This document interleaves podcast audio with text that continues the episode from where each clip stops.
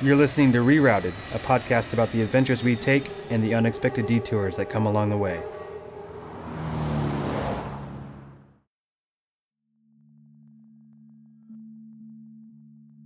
Because, you know, I mean, I don't know. What if I was like an American spy or something?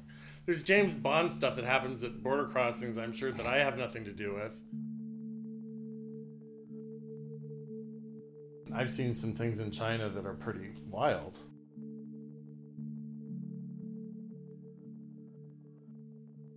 Flying out of San Francisco until you get to your hotel in mainland China, you're looking at somewhere between an 18 and 24 hour trip. And you're fried because you've been on a 13 to 15 hour flight, you're dehydrated, you've been on planes and trains, you've been in cars. You know, the, the day could be somewhere between a 24 hour and 30 hour day. You can be more anxious because you're more tired and you can't concentrate and you can't think straight to a certain extent, other than the adrenaline so it makes it possible you're, you're going on adrenaline and then you sleep eight hours and you go to work and, and you're on adrenaline the whole time. Mm-hmm. Um, so there's that excitement and it's, and there's a lot of excitement. Maybe the word is fear or anxiety from the unknown where you're not expecting it. And then, and you're definitely not expecting that version of it in China.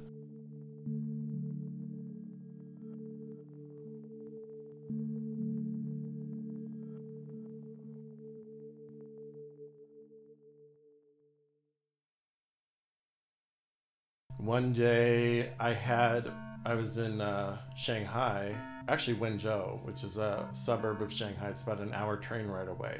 And I was having one of the best lunches I'd ever had in China, which is saying something because the food is pretty um, sketchy from place to place. And lunch just tasted good.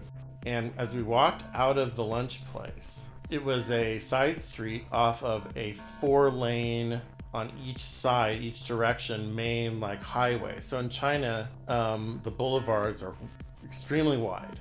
Um, and it's not a freeway, it's just four lanes of a, a main street through town. And across the highway were some high rise buildings, and people by the gobs, like hundreds of people, were um, running into the highway. I mean, people were coming, the mob wasn't just from my block, it was from blocks away, people were like congregating under this building, which is unheard of in China because it's dangerous. In China, there's no pedestrian rights. If you get hit by a car, you were stupid for standing in front of a car.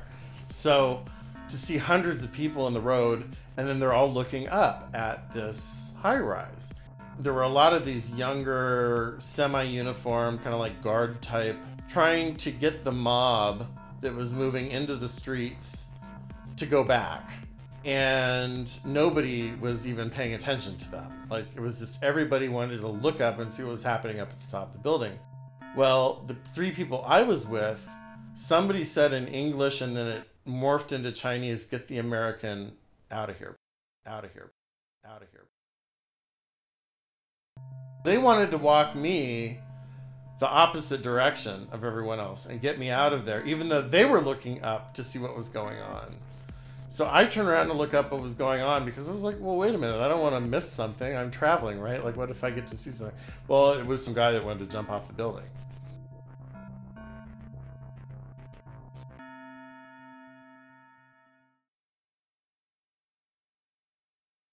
So for myself, watching someone jump off a building.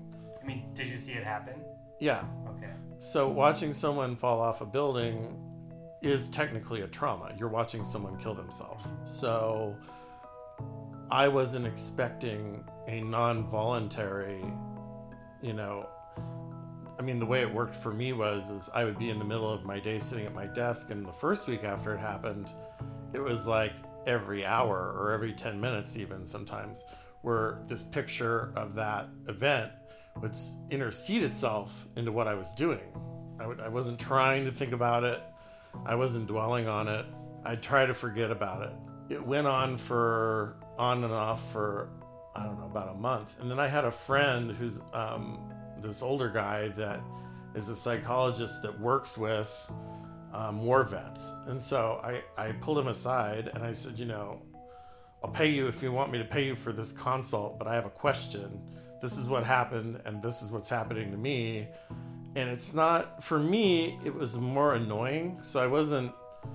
I mean, I guess these guys with PTSD will wake up in the middle of the night screaming, and they have major life disturbance because of it. For me, it was more like I don't want to be driving down the freeway and then have this little mini flashback happen unannounced. And he said, "Oh, it'll it'll it'll go away. Um, it's not.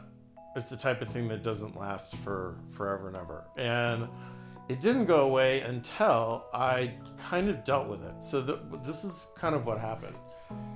Because it was just this picture of this guy dying that really was out of my control. I just happened to be in the place at that time, maybe in the wrong place at the wrong time.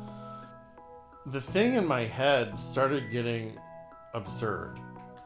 Oh, it's happening again. Oh, I'm, I'm visualizing this in my head for the 9,000th time and I don't want to dwell on it. And I'm also not really having an emotional reaction that I can feel to it. It's not like I'm going through it again. It's like the more you try not to think about something, the more you're going to think about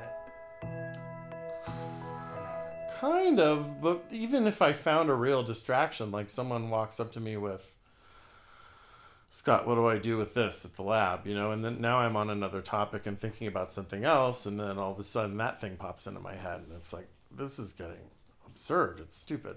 So um, what I did was um, I actually realized that I was trying not to think about it in the sense that I wasn't like reflecting on it, meditating on it, writing about it, doing whatever you do to deal with experiences.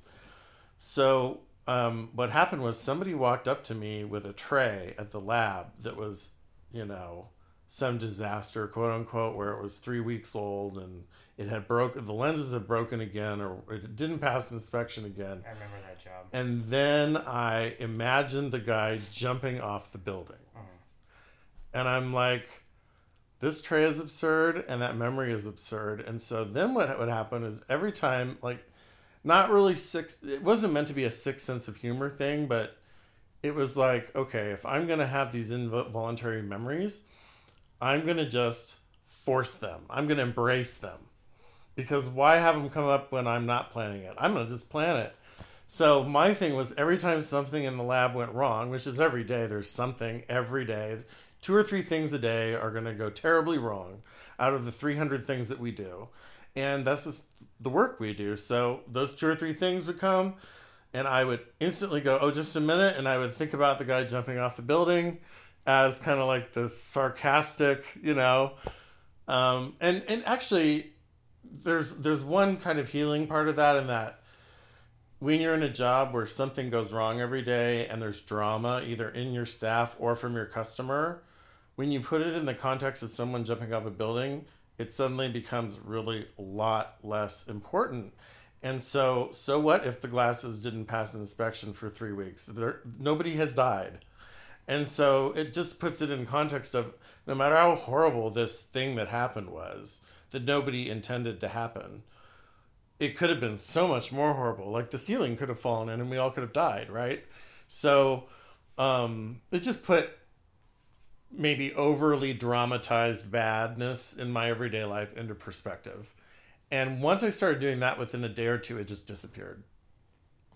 It was like I just had to I don't know if I had to put it in perspective or just face it by choice, mm-hmm. but there was something disturbing enough about watching someone die that it stuck with me, and there was something about me facing that reality and then even using that reality for context of what I do all day that made it go away after like a month. It was weird. I, I'm kind of a disciplined person in that sense. So if I decide that I'm going to force myself to think about something when something comes up, I do it. And so every time someone would bring me the insurmountable problem that just won't go away, I would think about the guy jumping off the building and then roll my eyes, you know. And then how did that just disappear though? It just did. It's you're gonna have to ask Sigmund Freud that. Like for whatever reason, my psyche decided that it was gonna obsess over watching this guy jump off a building, and then my conscious effort or my um, my cognizant um, my my ability to to be cognizant of what I was thinking and take control of it or choose to confront it had the effect of making it making my subconscious or whatever uh, psychobabble hoo-ha it was. I don't, I don't really understand the dynamic of why it was happening or anything but the idea of facing it or dealing with it or even using it for for kind of not sick humor but humor that made otherwise overly dramatic stuff in context made it go away Yeah. No. I'm how weird is that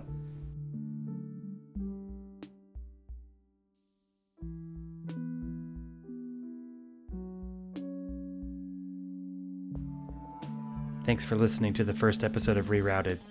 More episodes to come in the future. Big thanks to Scott for sharing his story with me, and to Podington Bear for all the music. In the meantime, if you have any travel stories that have rerouted your brain, let me know. Send them on over. Reroutedpod at gmail.com. Thanks, and happy listening.